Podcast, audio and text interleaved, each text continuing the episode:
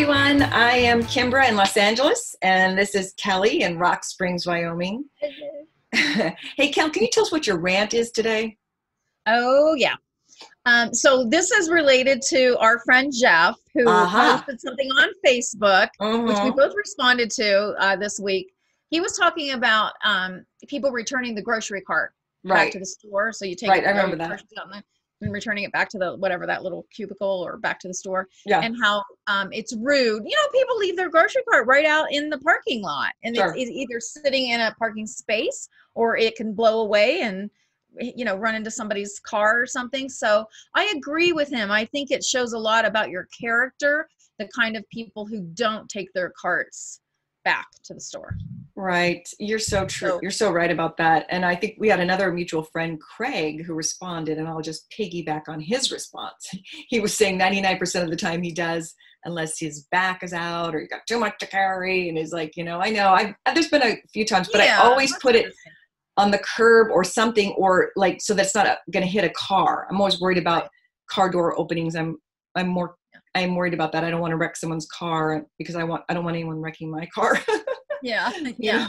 Yeah no it's understandable. There's going to be times like i i have to say you know when in the snow when it's been really really really cold I, but i've put it in a place where it's not going to run into somebody else's car but i haven't necessarily walked it all the way back to the store. But Sure. in general um, I, I had this friend once that used to tell me oh well i don't take them back because you know it gives these young kids a job which i feel like was just an excuse uh, something that a lot of people Right. you know use No, but excuses for their own laziness Yeah, and those guys appreciate it when you, you know, when you bring it back into the thing because I don't want to go out and bring those in. that's ridiculi. Yeah, yeah. So anyway, so that's my rant for the day. Okay. Well, I'm excited about our guest coming up, my old friend John Diamore. I always, uh, you always wanted to know more about John Diamore. I know you did. I've always wanted to know more about John Diamore. Inquiring no, minds want to know. He's- You know, he's a really interesting guy, and uh, he's written a lot of books, and so yeah, I'm excited to chat with him today. This will be fun. He's had a, a he's a man, not to make a, make this into a pun, but he's had many chapters in his life. And you made a Ah. you've uh, made a cute little montage that we'll show later. But yeah, he's led a very interesting life, and we're going to hear all about it because John Diamore is not shy. That's the one thing I can say. Yeah. He's a talented, interesting, handsome man. So Right. yay! Yeah. Yay! We can't wait. So, John, uh, welcome to uh, Kelly and Kimbra in the moment. Good There he is. afternoon or evening, whenever you uh, show this. Uh, a- and and uh, hello to both of you. Hey, hello, hello. it's a pleasure to be here. I'm so Yeah. used to seeing you in the hot tub. Where's the hot tub? Um, I'm not going to uh, have put my bring my laptop out to the hot tub for a handful of reasons. Uh, being electrocuted is probably one of them. Right. Uh, Don't want that. but you just caught me. Uh, this is uh, what it is when I do my readings. This is how it looks. And I just finished one uh, about an hour or so ago. And I figured, why don't I just keep the set the same way?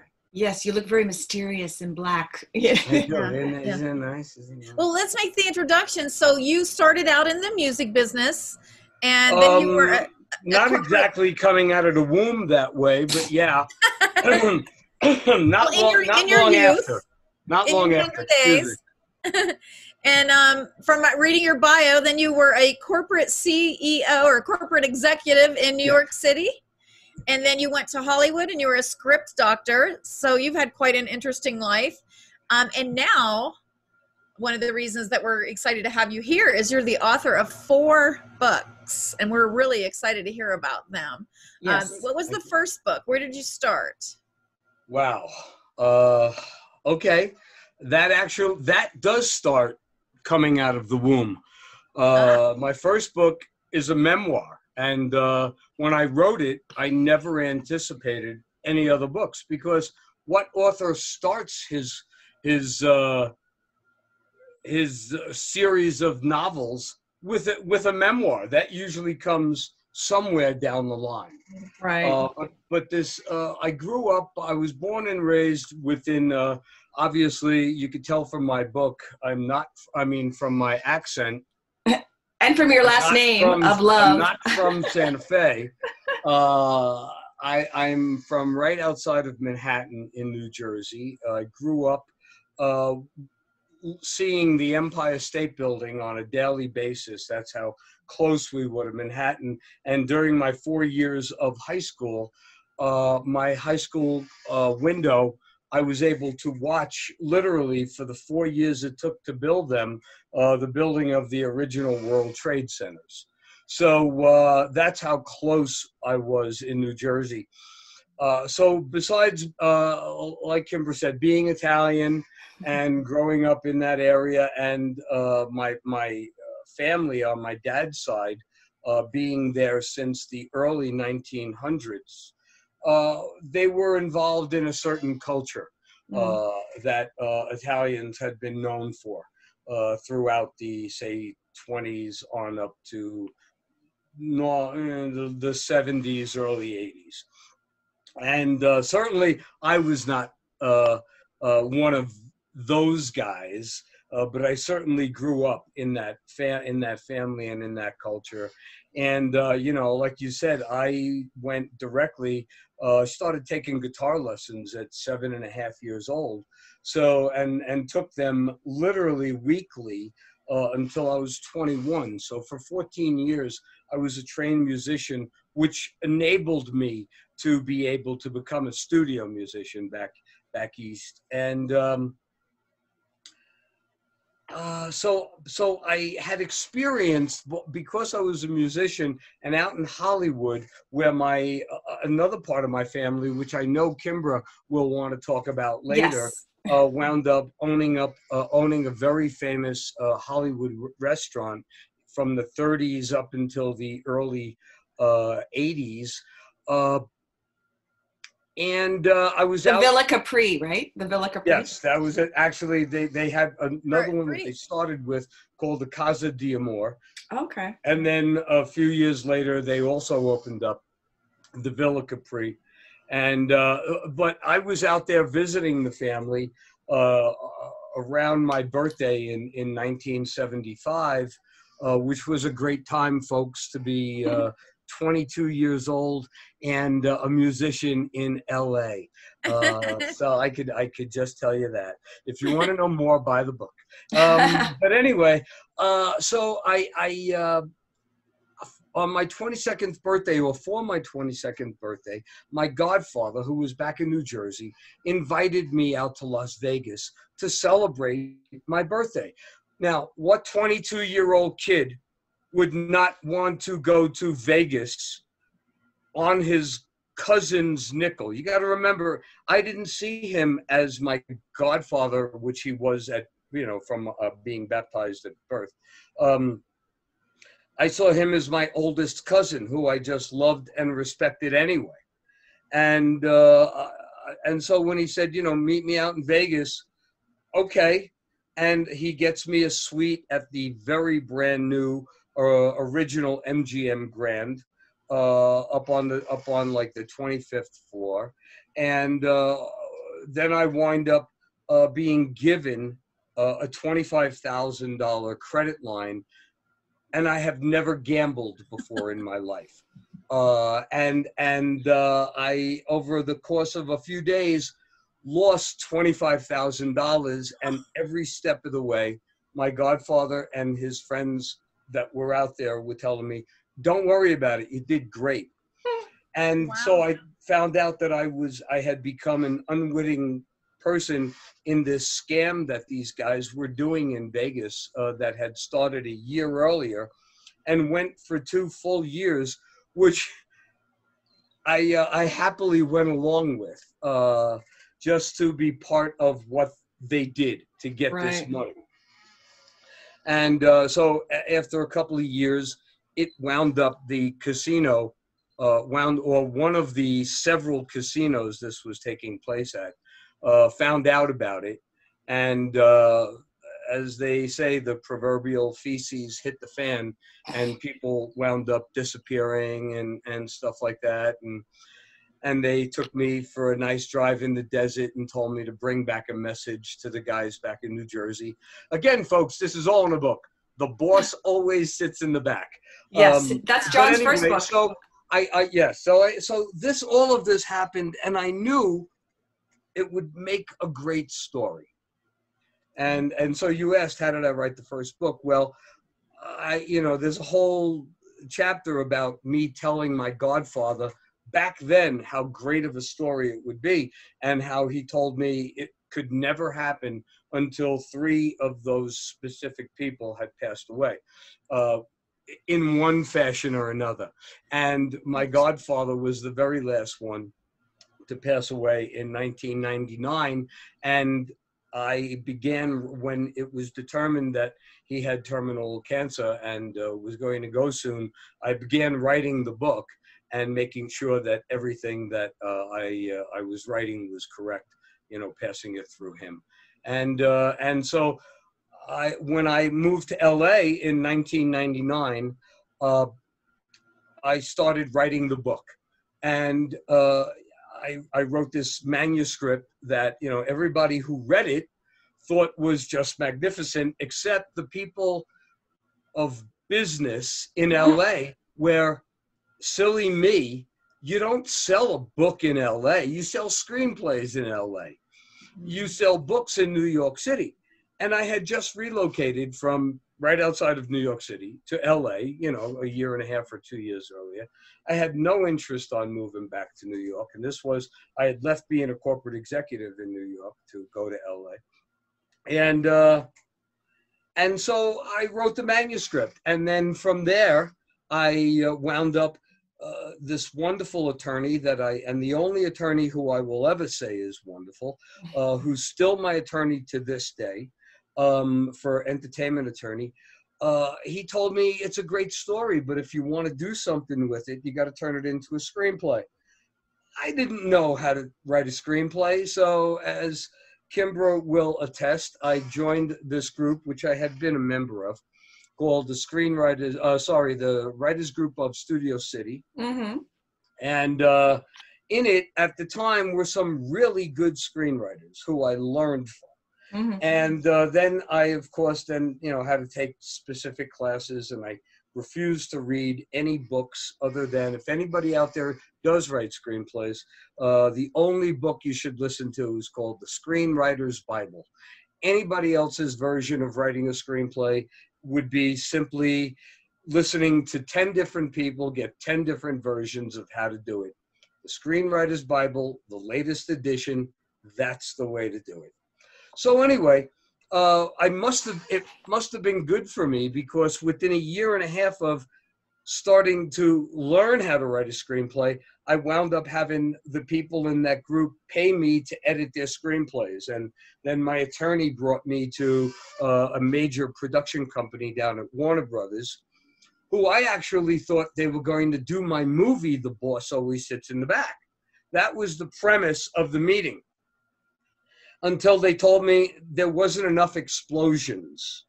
Uh, this is a company who did a lot of explosions in their movies, and uh, you know, it was a true story. Even if you fudged it a little, you could. What do you put in? Only one explosion. You know, they wanted thirty explosions.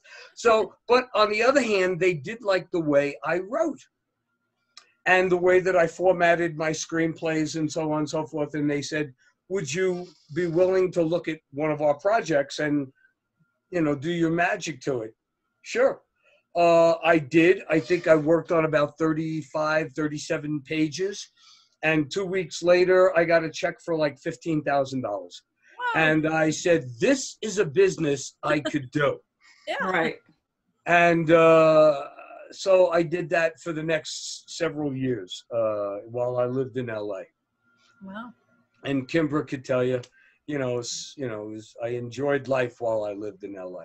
You enjoyed Well, I it very want to know. much. So the title, which I, is you know very visual, the boss always sits in the back. How did you come up with that? Well, that's that's a good story, and I talk about that. That's a that's a chapter in the book too. What um Um, what happened was, um, as again, uh, I was asked by the boss of New Jersey, the man who ran New Jersey for the Genovese family. He had heard that I, again, this was around 1976, 77 ish, right around there.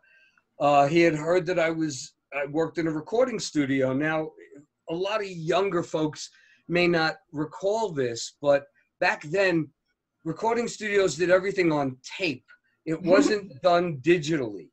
Right. And uh, and so because I worked in the studio and and had to learn how to, you know, get punch in is a, you know something when you're you're playing something but you have to take it again but you want to tie it into the first part that you did it the engineer has to be able to punch it in so that it's seamless. You can't hear the edit okay?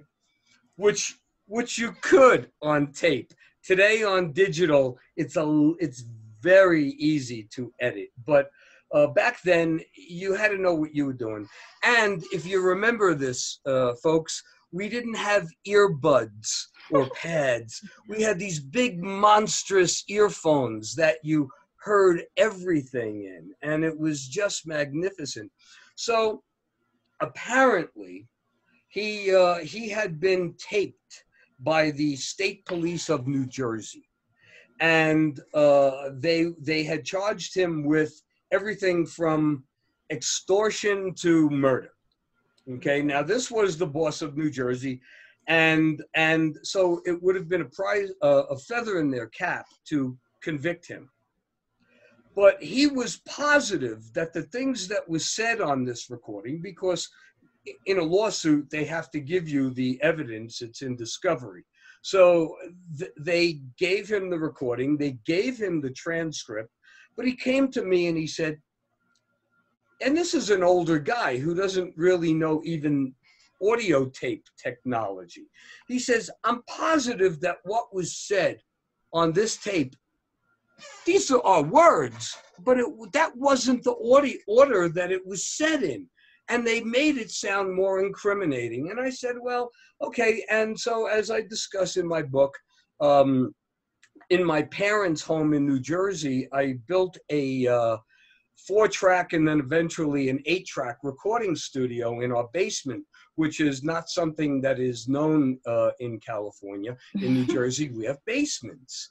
And uh, and so I had this nice big studio in my house, and the guy came over and um, gave me the cassette, which is how they provided it at that time, and the transcript. And and I told him straight out. I said, "Listen, man, if if I don't hear it, I'm not gonna lie. I'm only gonna tell you the truth. And if I don't hear anything, I'm not gonna go on the stand and say I do." Okay. And he says, "No problem." And I realized that I'm hearing a tape that probably three other people in the world have heard. The people at the FBI, you know, somebody at the FBI, my the, the guy who runs New Jersey, his attorney, and me. So I don't know if I really want to hear what's on this tape, but I hear it. The thing is, what I heard was a variety of ambient sounds that had changed in the background that the average person would not have recognized. Plus, knowing the New Jersey Turnpike, while some of the conversation was being taking place in a in a car on the New Jersey Turnpike at that time, before they had E-ZPass, when you had to stop and pay a toll to a toll taker, you get on the turnpike by getting to a machine, take on, take them, take the toll ticket. Okay. And then you get off the turnpike by paying your money. Okay. I just happened to notice that it was two times in a row that they paid the money. So it was when they got on the turnpike and got off. Then later on, when they were returning, they got on the turnpike and got off. And I heard legitimate uh, legitimate edits that I believe. But now again, let's remember, this is uh, the you know 77, I would say. There really wasn't computer technology, but what they what how were they recording did, him? Say again. What were they using to record him? Well, it was called a Nagra body body recorder. It was a little tiny little tape recorder that ran very slow like I think you know like one point well 1.5 seconds uh, a second oh sorry 1.5 inches a second Mhm. and and it ran for uh, I believe 30 minutes, and then you had to turn the tape over uh, on a little reel to reel. It was. Oh my Um, gosh. Where and was so so there's you actually hear the the guy the state policeman saying listen i got to go to the bathroom and then he goes into the bathroom and then it's the other side of the tape But where was the recorder? Where was this recorder? uh, he had it on the inside of his thigh and the microphone was on the left on his left hand on down his uh, Wow. uh, okay. uh, sleeve That's like the movies. Well, I guess, yeah. no the movies Yes, take it a from movie. reality Yeah. So anyway, uh, so uh, I brought it to a guy who was actually an audio technician, and I don't know if you girls would remember, but there was a time when they had a thing called a um, oscilloscope. You know, it was just that round uh, uh, uh, screen, and a line would go across, and it would have like a, a, a- jump on a scope. Mhm. Well, anyway, we ran the tape through an oscilloscope, and every time there was an edit, you the the the uh, the oscilloscope saw didn't hear it saw the splice, and Ah. so he was able to prove that in court, uh, Wow. and uh, you know it, it had it knocked out of court, and I saved. That was what made the story happen.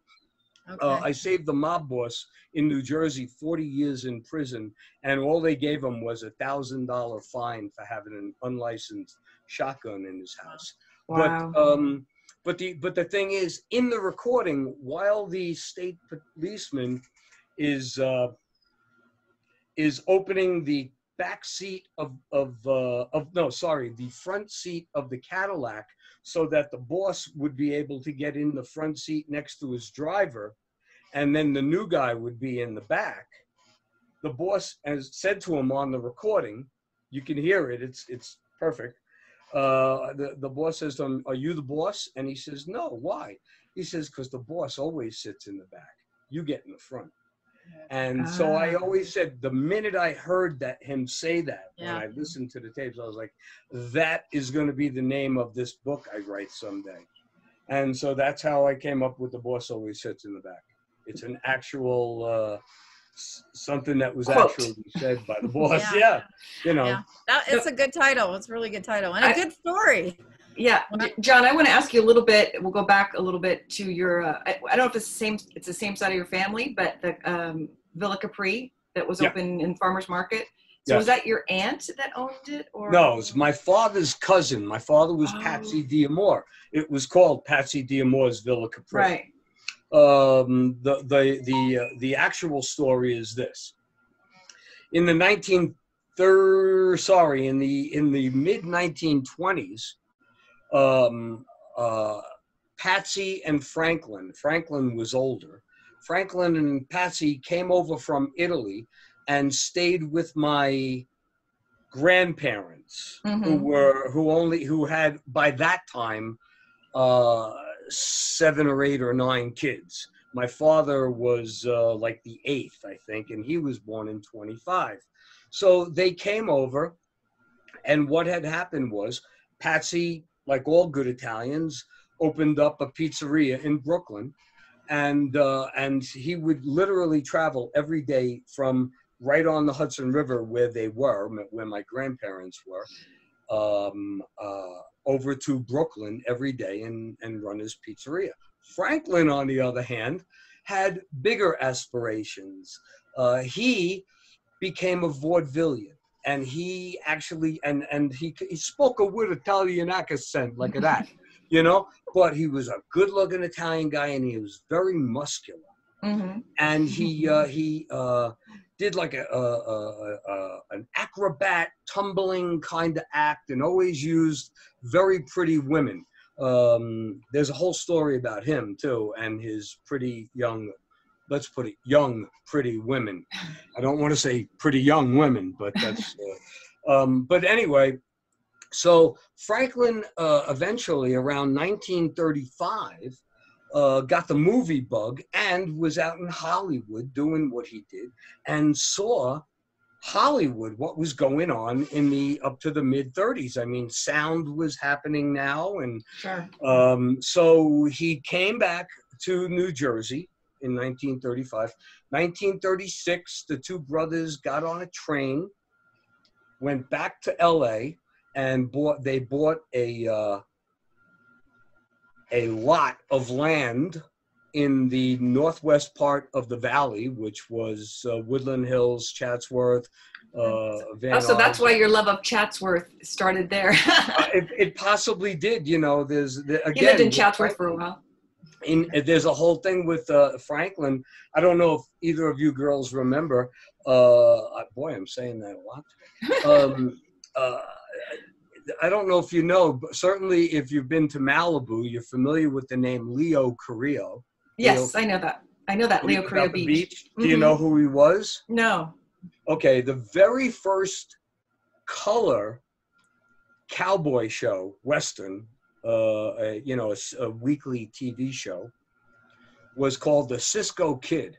hmm and he played the Cisco Kid's sidekick, Pancho. Oh, wow. Okay, and uh, and but you see, back before that, back in the in the 30s and 40s, he was a very famous Mexican actor, and he came to America because you know they were making all these movies that they certainly could have used a guy like him, and Right. TV shows. So he and my father's cousin Franklin, the first thing they did was they bought a ranch in uh, Chatsworth and and bought about 200 horses not for their love of horses but because they had a deal with all the studios Sorry, who you were guys. Let me making my phone. who were making westerns at the time and they literally rented out the horses on a daily basis and made a fortune doing that well anyway in the meantime Wow. franklin and patsy on the corner of uh, hollywood boulevard in Cahuenga, where i think michelli's is now if i'm not mistaken Okay. uh, they opened up uh, the Casa di which was the very first uh, Italian restaurant in Hollywood. And it was the very first pizzeria in all of California. You could you can Google it, folks. I'm not Wow. kidding. Patsy Diamore, Franklin Diamore, the Casa Diamore. Yeah. And everybody who was anybody used to go there. Like I was fascinated about James Dean and Marlon Brando. Yeah. all those Yeah, pictures. he used to go to Casa de Amor, and then they uh, there's the story about how they met Sinatra. Uh, if you you know if you believe cousin Franklin's story, he uh, he and Patsy were in the Casa de Amor, and behind them was as people in LA or Hollywood, especially Hollywood, would know, were the alleys where you would put your garbage cans, where the garbage trucks would come and collect the, the garbage. And there were two uh, two guys beating the crap out of this skinny little guy somewhere around 1941, 42. Uh, and Franklin, who had literally come to empty the trash uh, into the, the garbage can in the back, uh, saw them beating somebody up. And like I said, he was a big, muscular guy. He went back inside to the kitchen, grabbed a cleaver, came out, told them to stop, you know, go away, leave him alone. And the big guy, you know, the guys who were beating up this little guy went away. He never said they ran, he just said they went away.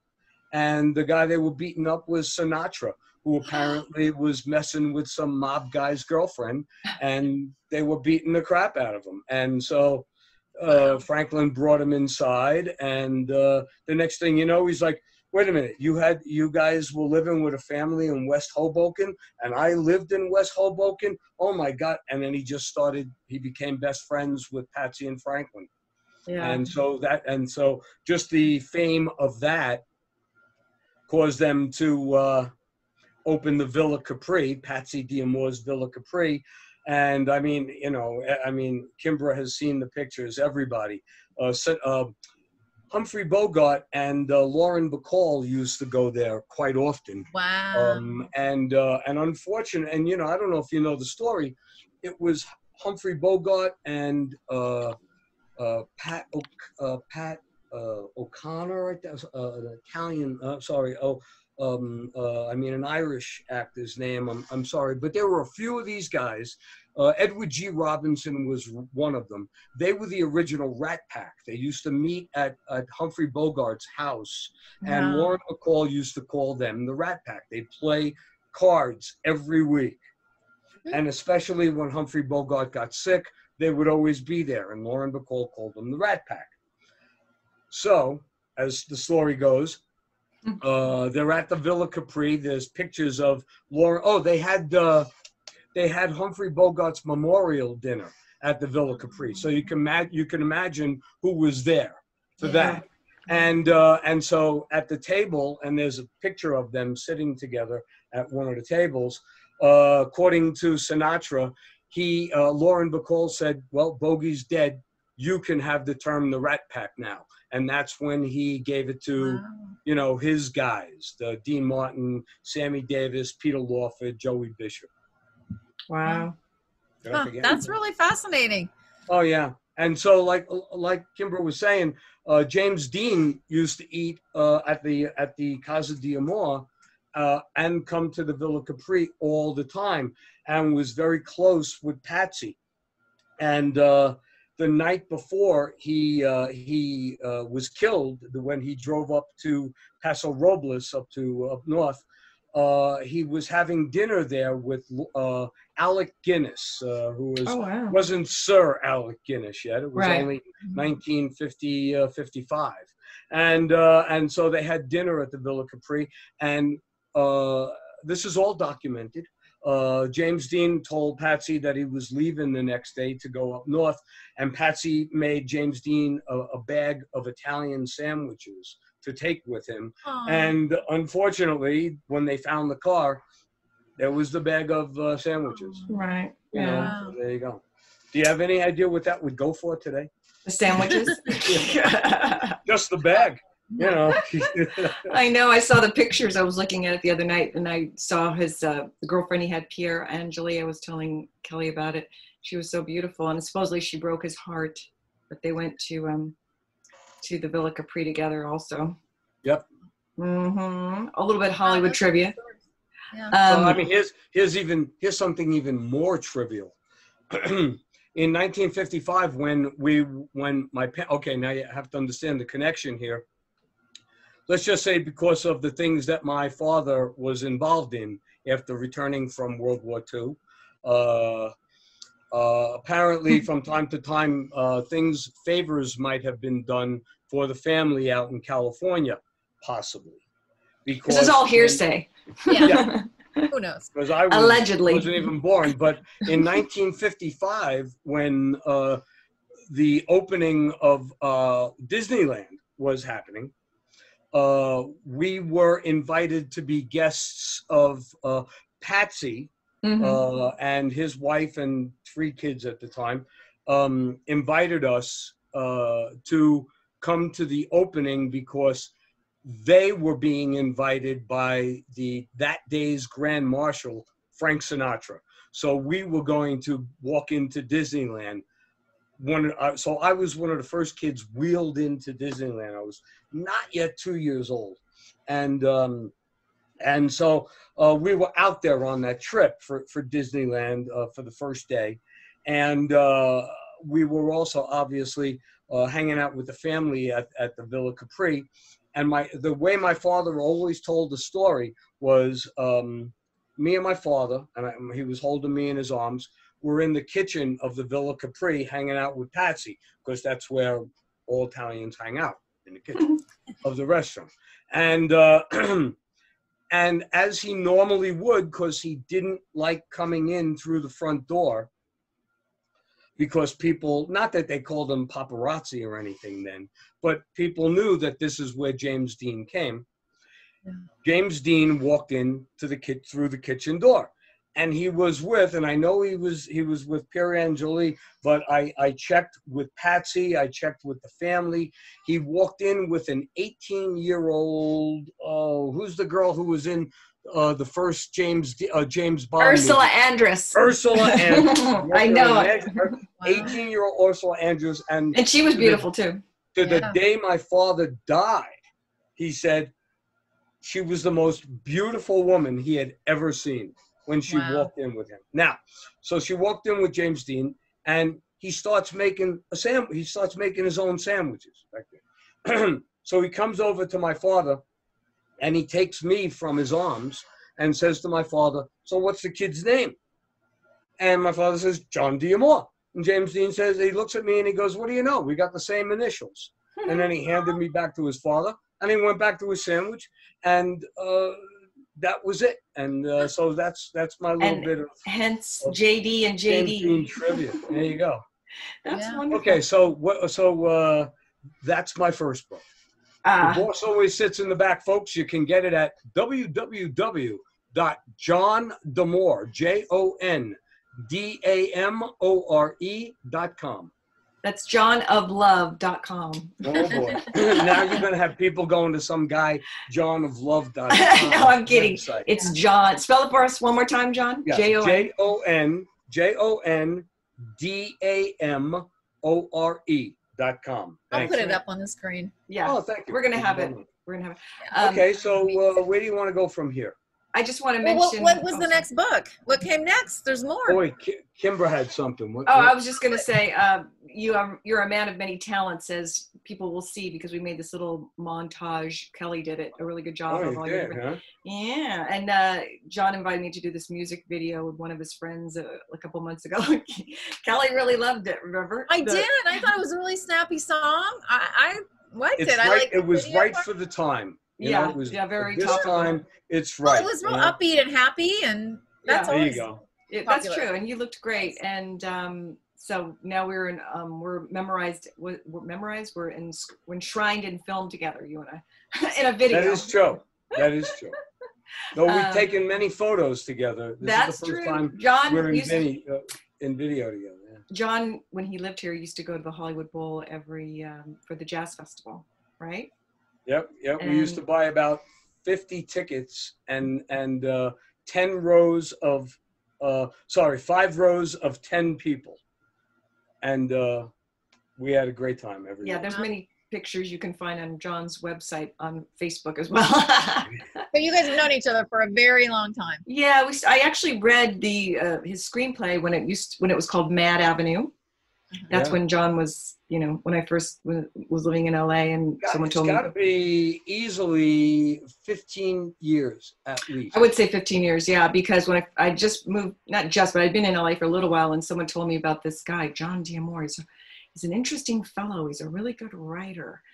so I remember I went, I met you at Priscilla's, Priscilla's in Burbank, right? Where you Yeah, took all of his meetings. where- But at that time, right? If I, especially if I was up on, if I was uh, ha- uh, living up on Mulholland at the time, uh, um, uh, if I was going to meet somebody, you know, especially, you know, I don't know her, and She could be uh, a you stalker know, for all I know. She doesn't know me, so what am I going to Yeah. say? Yeah, come on up to my place off of Mulholland. Yeah, no. uh, read my, Um, my groovy pad. Yeah. that place was amazing. That place was amazing. It had this uh, panoramic view, three quarter view, right, of the valley. Oh in wow. Hollywood. All the way over to the Hollywood sign. Yeah. If you, if you craned your neck just right. So That's right. eventually you did make it up there. Eventually you did go to. Oh yeah, Yes. when I when I moved when I moved to LA from from New Jersey, I had a lot of money. I had It Tons was of plush. We like but that. then, but then after you live in LA and and rent a place up on Mulholland Drive and don't earn what you are spending, you wind up in Chatsworth. you know? right? Nothing wrong with Chatsworth, folks. It's just that, Right. you know, Not it's a little there's far. anything wrong with that. Yeah. It's just that uh, It's not Mulholland. instead that's of true. looking at the view, you are now part of the view. That's true. But you know, you've really arrived when you live on Mulholland Drive and you have the view, you know? that's one of the I places. say, yeah. My time in Hollywood came and went. If you like the show, go ahead and click subscribe. We really appreciate it. Thanks. I mean, you know, again, it's in my book. Before this guy was the boss, he worked as the bodyguard for the previous guy who worked for Lucky Luciano. hmm So, so uh, I was almost born in the back of his new Cadillac. He drove me. He drove my mother and father to the hospital when my mother was having ready to have me. Huh. And he just happened to be the car that, uh, and and he drove it too.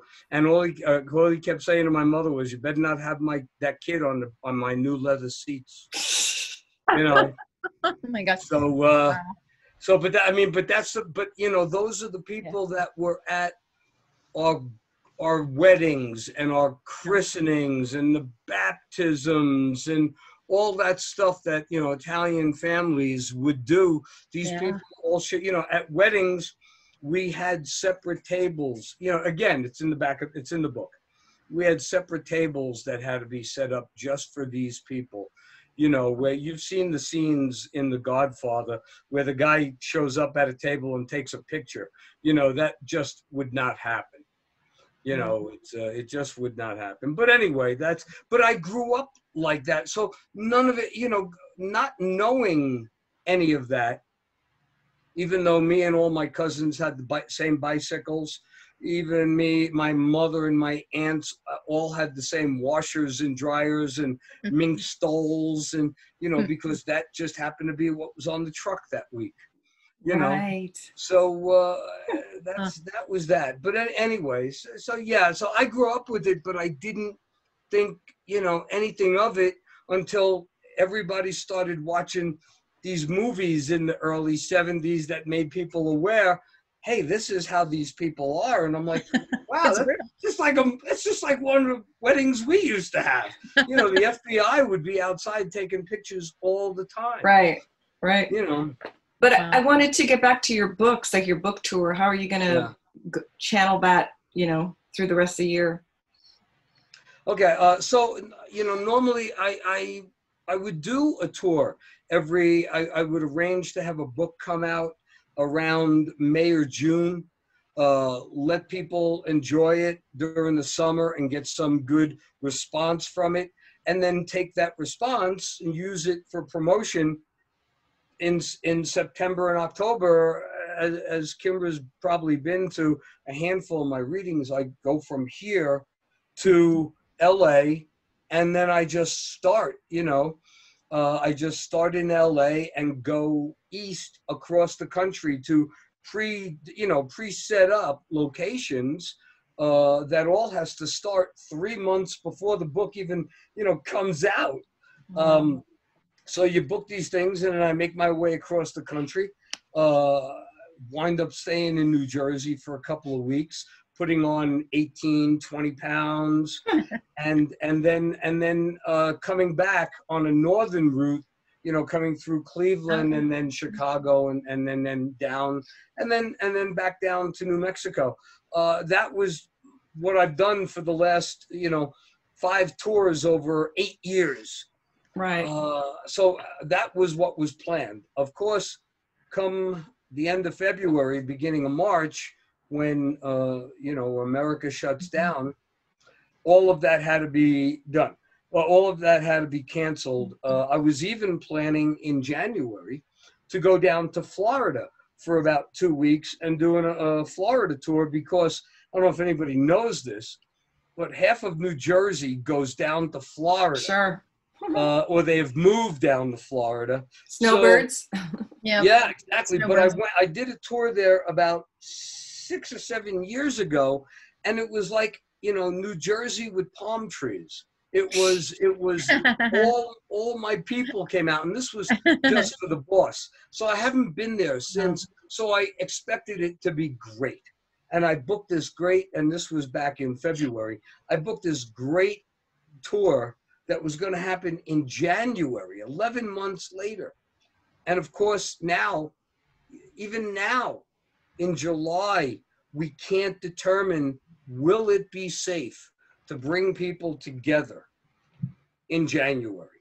You know, I, uh, you know, yeah. I'm not going to be the guy responsible for anybody getting sick. Sure. So I had to postpone that. So in order to do all those things, and and because I just enjoy, you know, from being a musician early on, you know, uh, playing on stage for money when I was 14, and just it being like that for years and years and years. Uh, I just enjoy sort of performing for people. So, you know, when I would do these readings, especially when I would do them in LA, I, I, I would have uh, Tim Piper, the guy who does Imagine. John Lennon. Yeah. Yeah. from Just Imagine. I Sure. mean, the guy's been, you we know, worked we worked with him on a, on a show that we did, Kelly and I. Oh, okay, okay. Then you know Tim. So I've had Tim come and open for me for three years in a row. So and I would get up on after you know after he says his little wonderful little bit uh, about me and about the book, then he'll call me up and we'll do a song, and and I just enjoy doing that with Tim and and and and like and like Kimbra said with the with the video that we did for John Dene. Uh, I haven't played professionally in years, but it was fun to just do this video with John. Uh, so uh, I, I, I need once a year to get out and get in front of the masses in some Sure. fashion. But now it's been a year and more than a half, and I haven't been able to do it because I, I didn't have a book ready for last year. So when I'm so I need to do it. So that's why I'm doing these Zoom readings every weekend and literally doing them regionally across the country. Right. Uh, next week I'm starting, or this coming week I'm starting in LA, or actually all of California, on on Saturday and Sunday uh, uh, at noon California time. Folks, just go to the Jon D'Amore Facebook page, and somewhere on it you'll see a post with the Zoom link and a password, and uh, which will probably go up on Monday or Tuesday or something. So, um, or sometime during the week. But anyway, You're doing a virtual book tour. yeah, Right. that's what it is. A digital, digital, virtual. book tour. Virtual. That's what Okay. it is. Yeah, That's the word go. I'm virtual. just having fun getting in front of people. The only difference is there is no podium. I'm not sitting in a room with 50, Yeah. 60 people. And after it's over, I don't sit at the table next to the podium with a line of people bringing books asking me to sign them. Uh, and you know, shaking hands or giving a kiss, which I hate to say, as being an Italian, boy, is that going to be a problem when things change. Uh, Well, you know, Look at the Yeah. bright side. Look at all the gas money you're going to save. yes, wear and tear on the car, shipping of books. Oh, Yeah. yeah. There are some okay, so the next book, the next book, uh, we'll try to do these uh, faster. The next book was it was a few, it was at least like four years after the boss. I didn't think I was going to write anymore. People were just hounding me. When are you going to write something else? So, I had this script that I had written with Steve Barr. Uh, you remember Steve, right, Steve, Kimbra? sure. Mhm. Yes. Okay. So Steve Barr was a wonderful writer from the writers group, uh, and we always wanted to write a script together. So Steve was wonderful at the horror genre, and apparently I was pretty good at the mob genre.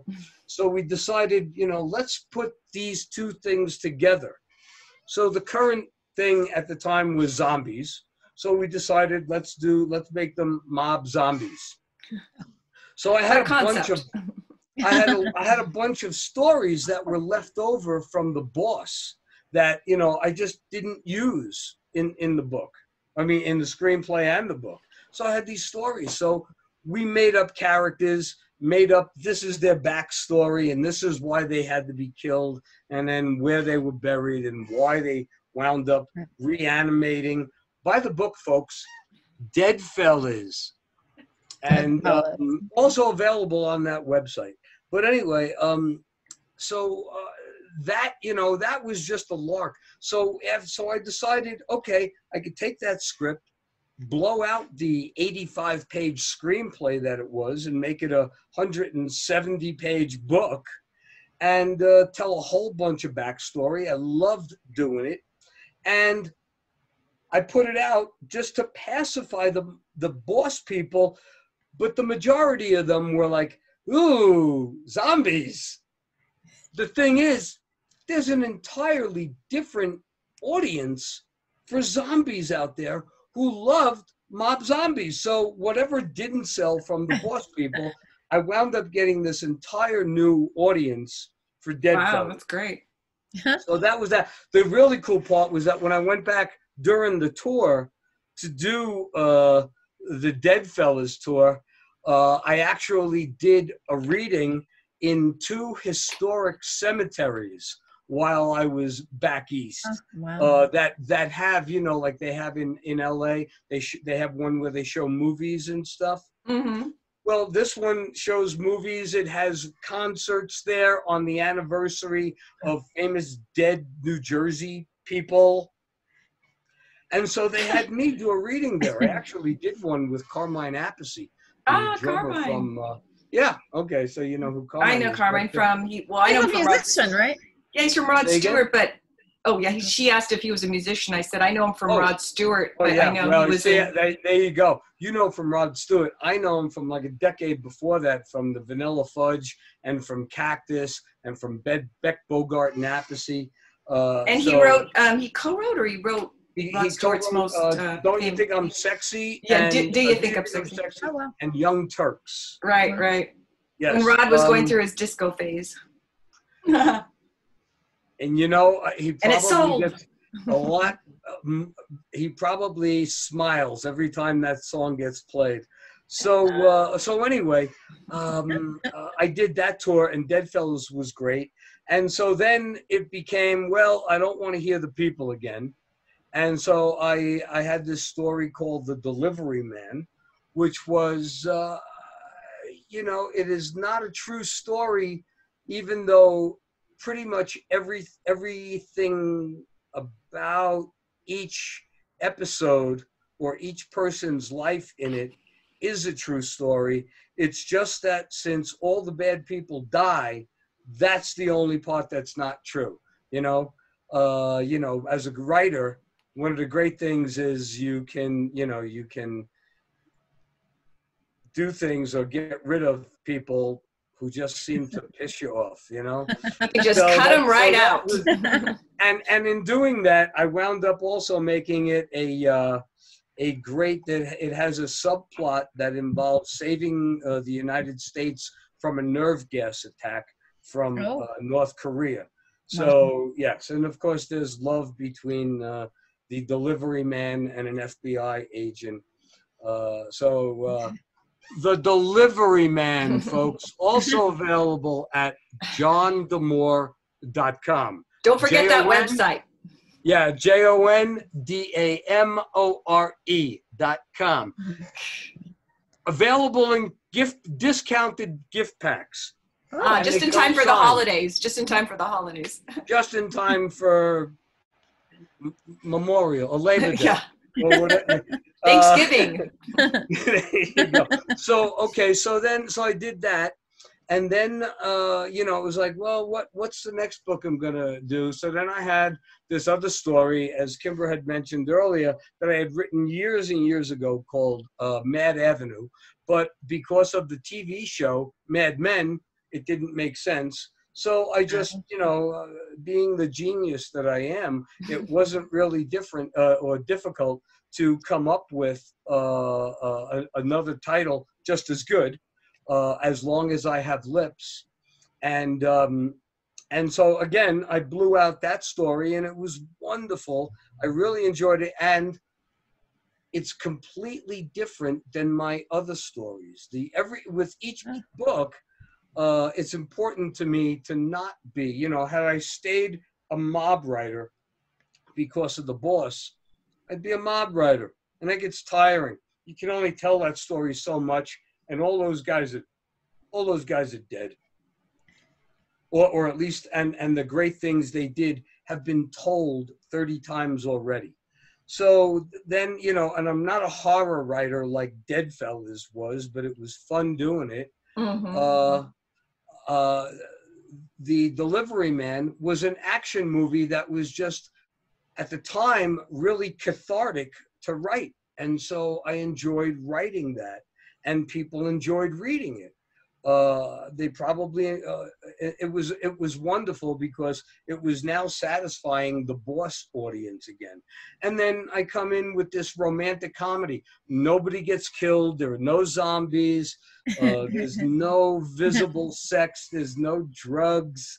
uh, but it's a great story about older women and younger men in the advertising and cosmetic. business. Wow, I have a friend that would really be interested in that. My friend Lucia, Who might yeah. come on later, actually, later on in, next month. So, uh, so I wrote the Delivery Man, and it was uh, because I didn't get a book out uh, the previous year. I figured, well, let me get this book out somewhere towards uh, January. I was like, well, I can put this out in April. Hence, me booking the tour in February and March, and uh, and then the book came. The book was going to come out. I had no choice at that point. Uh, so uh, the book came out, and I had no way to promote it. So th- this is what's happening. So now, uh, you know, what's the next book you ask? I knew that was going to be your next. uh, it's it's another story that I uh, I originally had co-wrote the screenplay with a, a friend who's actually a friend of Kimbra, and I would Oh, assume yes. you know her too, Kelly Laura? uh. Laura Fawino. Uh, we had written a screenplay quite some time ago called Rub Down. And uh, so I said uh, to Laura, hey, I'm going to blow this out and make it a book. And she said, sure. And, Why not? Uh, and so uh, I'm writing it now, and uh, seeing as I don't go anywhere anymore, and I'm not doing anything over overly exciting. You can only, you know, Kimbra, you can only sit in a hot tub so much, I know you're going to be shriveled by the end You of know? the night. and that's a bad thing. So, uh, so uh, you know, I, I write a lot. I mean, you know, uh, on the weekends now, I'm doing the, uh, the readings and uh, fortunately filling orders for people who buy the book and uh, who buy it through the website. It's also available ebooks through the website and you can get them through barnesandnoble.com and amazon.com if you if you don't need it signed and um and and so i just you know i'm enjoying uh writing. Uh certainly uh if after living right outside of manhattan for a large chunk of my life and then in in hollywood even though i had been going to hollywood many years since the 70s then living in hollywood for 14 years and then moving to santa fe i must tell you folks it is not the most exciting place. Santa Fe. Yeah, compared to New York City and Hollywood. Um, anyway, Different. what took So- you to Santa Fe? Why did you go there? uh, witness protection program. No. No, it just uh, it was just the right thing to do at the right time. Um, we'll leave it at that. How's I get that. I get it. And uh, so so um, Well, maybe after Uh, we sell a bunch of books, you know, you'll get a little pied a terre somewhere in LA. Uh, no, if I did move back to LA, and, and this is for sure, and don't think that I'm not playing the lottery here, folks. Okay. Uh, if I did move back to LA, I would find someplace nice around San Luis Obispo area. Sent, wait, that's Yeah. up north more. Yeah. Yes, yes, it's uh, literally halfway between LA and San Francisco. Mm-hmm, Uh, and so That's if I had to be in. LA, you know, I, I could be there in like three or four hours, and and uh, uh, but you know nowadays you don't need to be anywhere most of the time. No. Uh, electronically, and the downside is we needed in we needed we needed a pandemic to teach us that. That's true. You know? Yeah. That's Though true. I, I, I really, you know, I'll be the first person to say I would much rather be uh, doing my readings in front of a room full of, uh, again, 50 to 80 people, or sitting in a room with one or both of you, uh, you know, recording this. Yeah. Um, I know. We had to uh, figure a way to, to connect with people, and this is the way it is for the next foreseeable future. Yep. Zoom. We're all You know, zooming now. again, and, I, and I'm gonna I'm gonna say this again. You girls probably don't remember this. okay. But if if for those who can, if you think about it, everything the everything short of the flying car the Jetsons were right on the money. If you recall, this is how they communicated. And and remember, I don't know if you remember, but Jane Jetson sometimes she didn't have her makeup on, so she had had a picture of herself. Oh, You know, and she had a picture of herself That's so funny. until uh, until the robot or something can fix her face up in eight seconds, Huh. and and then she would you know do that and uh, and and stuff like that. I like that. Well, You know, that's funny. That's funny. Um, I didn't watch the Jetsons, but I went to the science fiction uh, museum in San, not Santa Fe, Seattle, and uh, it made me realize that a lot of books that, that are science fiction do really, you know, kind of we Im- imitate science fiction, and I don't quite get the connection yet. But it's you know, you read these Well, books. it's, it's it's both ways. It's science fiction comes up with it first, and it Mhm. gives and it gives somebody Well, when that true, yeah. sort of technology comes Mhm. along, it gives someone the idea, and uh, like uh, and uh, there's also people who are working on new ideas that we don't know about sure. that they're also writing about. I mean, if you think about it, uh, I believe it was Arthur C. Clarke who first uh, came up with the idea of geosynchronous satellites in the sky that Mhm. stay in the same place as the Earth uh, uh, rotates, hmm and and um, and now we have that. We the G, GPS and cell phones and everything Yeah. else would be thoroughly lost without that. That's true. That's true. Well, is there anything that uh, that we missed that we should talk about before we leave you, Mr. D'Amore? Come on, I don't know. Ah, let's see. I could I could do another 45 minutes and you know and, and, and that and I haven't gotten 12 years old yet, you know. so- uh, I wanted to ask you one quick thing about um, about living in New Jersey. How often did you go into New York when you were a kid, or did you ever go into New York? That's that's a really good question. Um, uh, my parents, you know, because of our proximity to New York, hmm uh, there was no need uh, to go to New York. Everything that it's about, you know, my parents weren't people who went to Broadway shows, uh, or we didn't go down to Little Italy because every time my family gathered, it was just as good as being in Little Mhm, Italy, mhm. you know, for, for food and stuff. Um, we really didn't go to New York. I started going to New York. Um, as when I was nine years old, uh, uh, uh, nine, ten years old, um, I had uh, I had written a story about you know how like when you you, you uh, your first day back at, at, at class in school in September, your teacher says uh, you know your first homework assignment is write about what you did over your summer vacation. Right. And so my dad, uh, you know, was really good with that. It was just me, him, and my mom. And um, when I reached a certain age, you know, that I could appreciate stuff. Obviously, I don't remember Disneyland. He would, we would go to like uh, Valley Forge and West Point and all of these great American history places. So at at that summer, um, it was before the Beatles. I remember that. So it was it was uh, uh, just before. Uh, it was September of '63. So I was I was ten, and uh, write you know write a story. So that summer in July when we went on vacation, we went to Gettysburg. And so we come back to New Jersey, and and then uh, the teacher says do this. So where the average kid wrote, you know, I went to Seaside Heights, New Jersey, or we went to Long Island, or we went to the Poconos or the Catskills. I wrote this story, handwriting, uh, wrote this story that maybe like was eight or nine pages. I, I really don't remember about not me going to Gettysburg, but I wrote it about a nine-year-old kid who lived in Gettysburg during the battle Right. and how he saw everything and what was going on from the top of the hills and stuff like that. So the teacher read it and sort of flipped out on that and gave it to the principal, who had his secretary type it up on on carbon paper. I don't know if you remember that.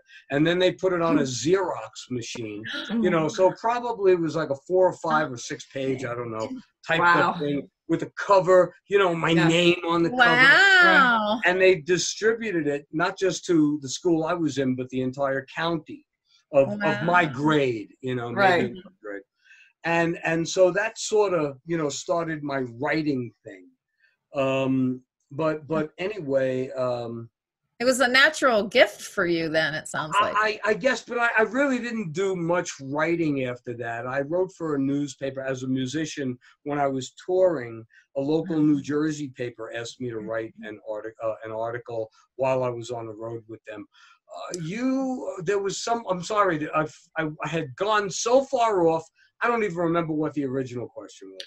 Oh, uh, I just said uh, when you were a kid growing up in New Jersey, how often did you guys? Oh, how in- often did we go? Yeah. Okay, so to get to the point, uh, so because of that, uh, there was an exchange student that was in the city I was in, and uh, the person they, the people that they stayed with, uh, had heard from my school's principal that oh, you want to somebody from Finland needs a history buff.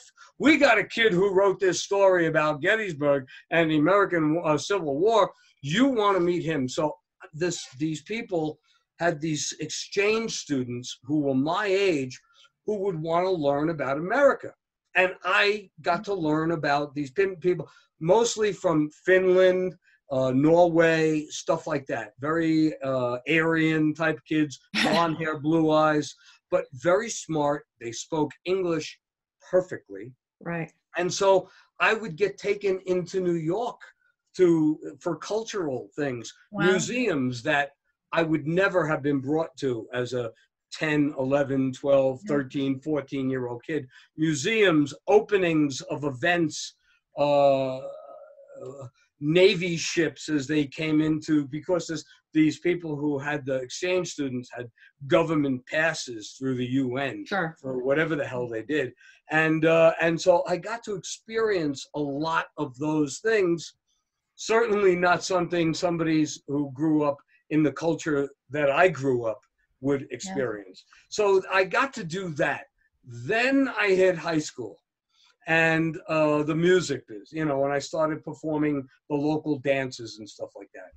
And we're now talking about a time when concerts at Madison Square Garden was happening. You know, and the Madison Square Garden to get from my house to Madison Square Garden was literally a 12 minute bus ride right from you know Secaucus where I was living at the time right through the highway right through the tunnel into the Port Authority and then you got out and you went with like six seven friends and you walked four or five blocks from the Port Authority to to uh, Madison Square Garden and I saw Jimi Hendrix. I, I saw some of the greatest acts, the Rolling Stones during the Yaya tour, uh, uh, um, uh, the Yaya tour that they did, where Janis Joplin and Tina Turner jumped up on stage to sing oh, wow. Honky Tonk Women. Uh, uh, What a uh, treat. those were great Wow. cons. Uh, I mean, Zeppelin. Yeah. Uh, it was a great, and so I would go there. And then after I got a little familiar, you got to remember. Sorry about this, folks. This is the truth. The drinking age at the time was 21 in New Jersey. You guys, I'm sorry. I have to. Um. Got a 10 minute notice here. Yeah. Yeah. So we got to wrap it up here. Okay, so uh, you know, as I got a little older, drinking age was 21 in New Jersey. It was 18 in Manhattan or or New York City. So we would go over there and then started hanging out again. A great time to do it at, in the village, in the Greenwich Village during that time. And I, I went to countless Fillmore East concerts uh, in the city. Uh, and uh, so that's, you know, from the time I was, uh, I would say 16 years old, uh, me and the city were like that. And then it, when I got a job there in the corporate world uh, back around 88, 89 or so, um, it was just like my backyard. So I have to ask you a couple questions because I lived in New York City for a year. Did, first of all, did you ever go to Studios? Uh, what is it? Studio 54? 54. Did you? I I was there afterwards, so I went to the Palladium. I was there Steve opening Rubell, night. Steve Rubell- I was Uh, there yeah, that- night. Oh my gosh. my gosh, you got to awesome. come back then. You got to tell us stories about that. And then did you ever um Raoul's on Prince Street? Did you ever go to Raoul's? No. Uh, the French restaurant on No, Prince Street? I Okay. have been to one. I was at one Andy Warhol party that I Mm. cannot. I can never convey on here. Uh, Ah. privately, I'd Too much happy to. debauchery was yeah, the? New York City nightlife is amazing. I had a blast living there It's for a even year. with my- wilder at one three thirty in the morning. Yeah. Oh yeah, you don't even go out of the house till midnight. You don't even s- head That is- out. you know till that midnight. is so true. You It be by used to be you used to sleep during the day and wake up around 8 9 o'clock at night, eat, and then go out. And, Yep. and you come uh, in, home in the daylight.